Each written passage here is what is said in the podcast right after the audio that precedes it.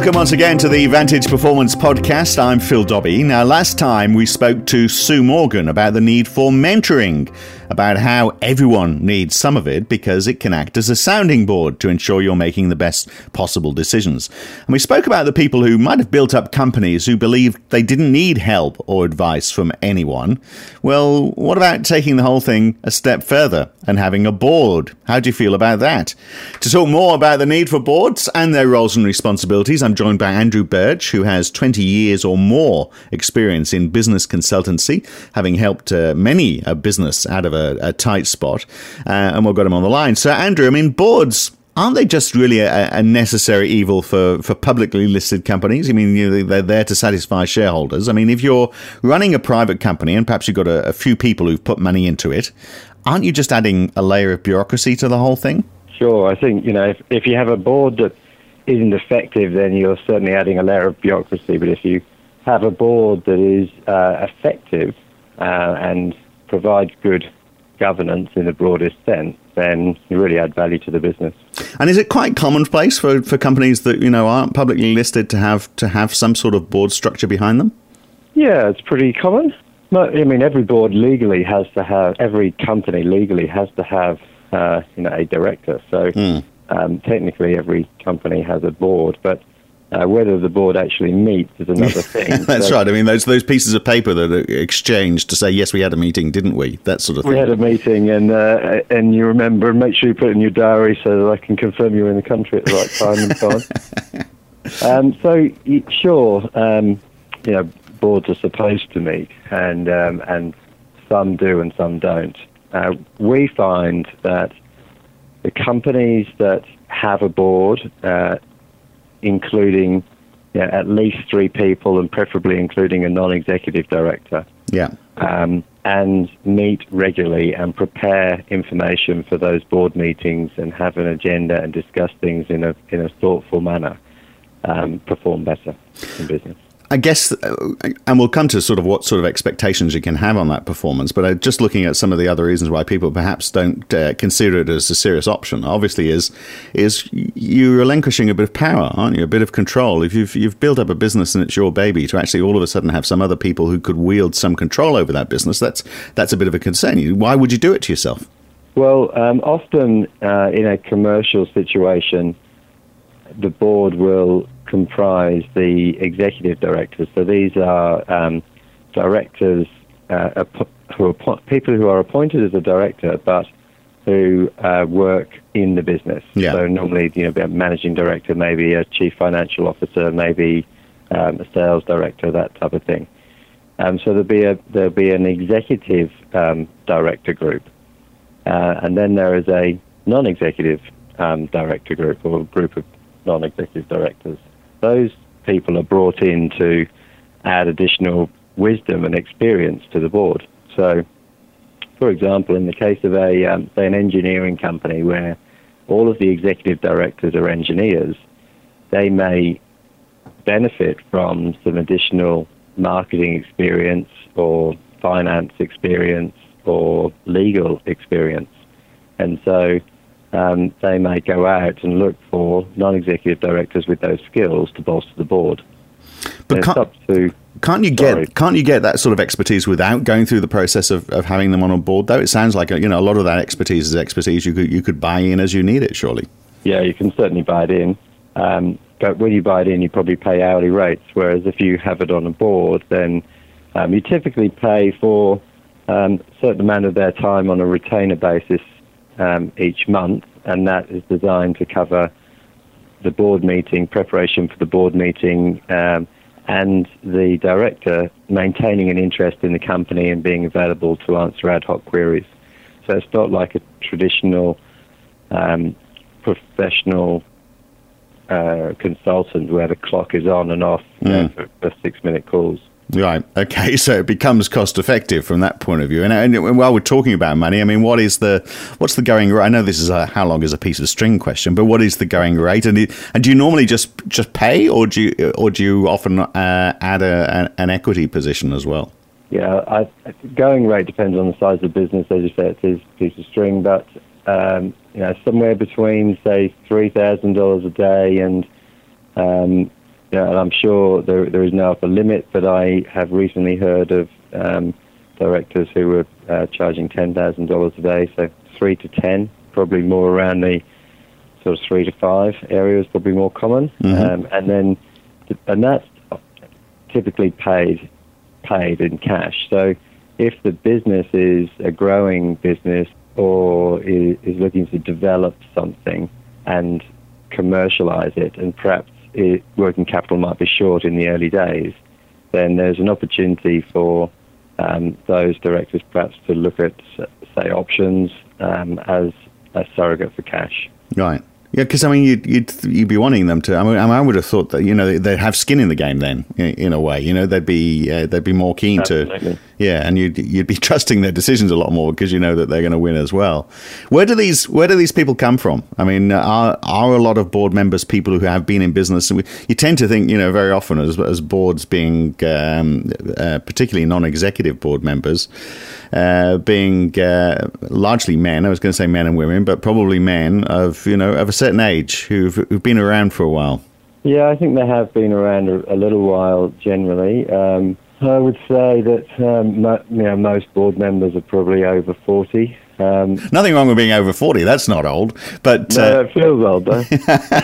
but I mean, I was thinking, you know, actually having a lot of retirees on the board, people who've you know finished their careers and uh, making a making a living uh, in in their retirement out of being on boards. And I'm just wondering whether that's a a, a good thing or a bad thing because you've got that whole thing about you know they've got wisdom, but perhaps they you know they've also got an old way of thinking.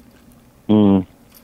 It depends depends on the person, obviously, but I think that there is a benefit in having some grey hair on the board. Yeah. Um, someone who's been there, seen it, done it.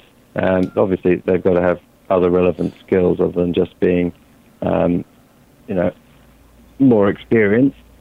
Um, I, I chair a board, and, and when we look at our board, we look for diversity on that board. So we're, we're looking for skills and experience, but we're also looking for a lot of diversity. So we look for um, a gender balance, for example. Yeah, So uh, yeah. looking for, say, a, no more than a 60-40 split either way. Now, we don't mind whether that's um, predominantly women or, or predominantly men, but we're looking for that sort of a balance in that range.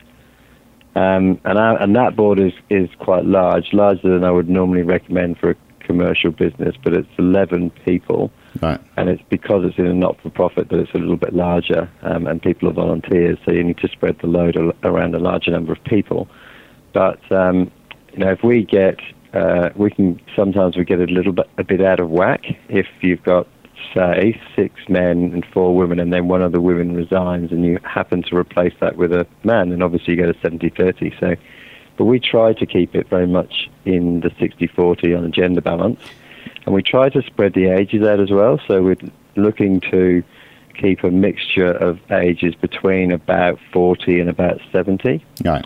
um, as well as the skills that we're looking for on that board. So we would have people to um, operate in providing supported accommodation to homeless people. So we um, look for people who might have experience in healthcare or social type of work, plus lawyers, accountants, and marketers, and people with HR and finance and so on. So. So, and in terms of, so you say eleven is, uh, I understand why you need more when you're looking at a not-for-profit, but for for a commercial organisation, what seven or eight, that sort of number would be the, optimum size. Do you think? Yeah, I think seven. Yeah. Um, you know, well, well, maximum for me seven. Um, five is really good. Yeah. Um, you just, I think, you get a bit more groupthink with um, with five or seven. But you also, Um, but you also presumably want to make sure out of that, like if you had seven, for example, you'd want to make sure that at least three of those were non-executives. Cause, Yeah, you would. Yeah, because otherwise you Yeah, just you, exactly right. you're talking to yourselves. You know, you can have those conversations, have those conversations in the corridor without that. We all uh, agree. well, there we are. Motion passed.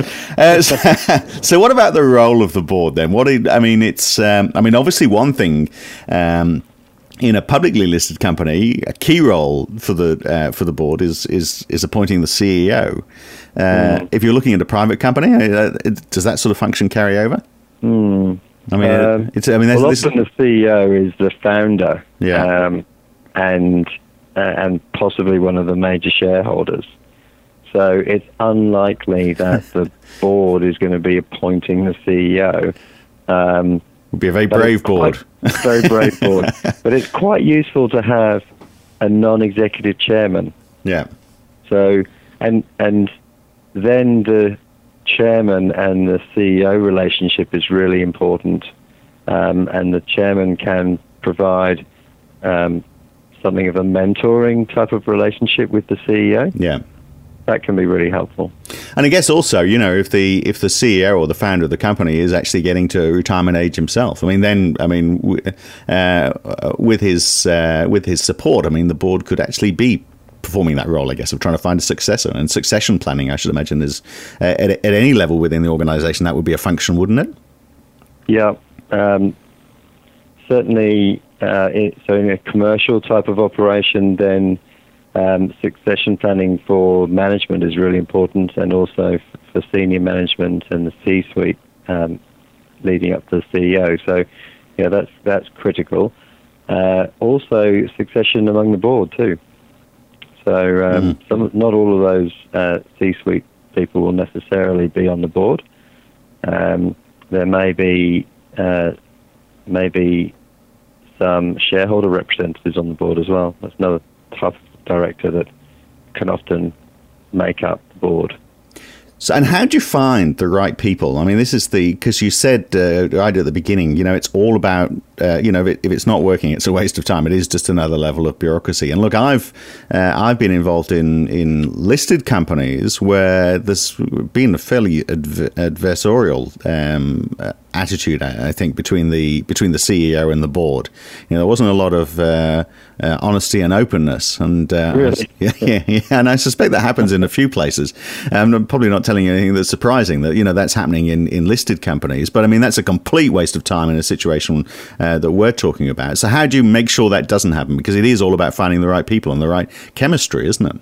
Yeah, yeah. I look, I think it's the chairman's role to um, make sure that that chemistry works and to make sure that there is uh, honest, open, transparent communication between the board and between the board and the CEO. I mean, the the board appoints technically the board appoints the CEO to execute the um, the strategy as approved by the board. Yeah. So, um, if you're asking anyone to do something for you, then you you need to um, absolutely be able to trust what they what they say. Um, two ways. So, I think that's that's really important. Um, there's actually there was a uh, a guy, uh, Patrick Lencioni, I don't know whether you've heard of him, who wrote a book called The Advantage, and he talks about, in this book, he talks about uh, something called vulnerability-based trust, which is the uh, the trust that people have when they're prepared to um, say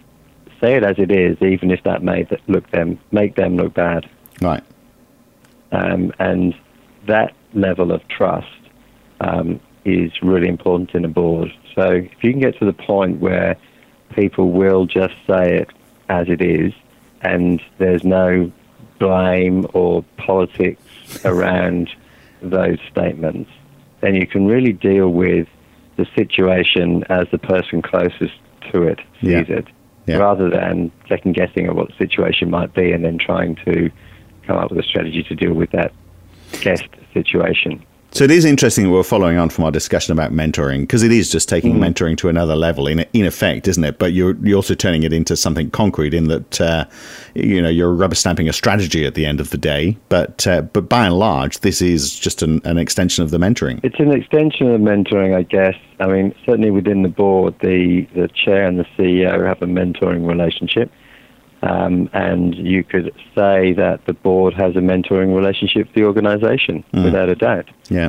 Um, but I think the board can provide more than that too. There's, you know, there, there really is an opportunity to um, step away from the day-to-day running of the business, which is where the executive directors are for probably 98% of the time, and step into the boardroom in a different name, in a different role, and to think about the business. So, you know, different people have said at different times, you know, the difference between working in the business and working on the business. Yeah, yeah. So I think the board is a real opportunity for directors and non-executive directors and advisors to come together and work on the business.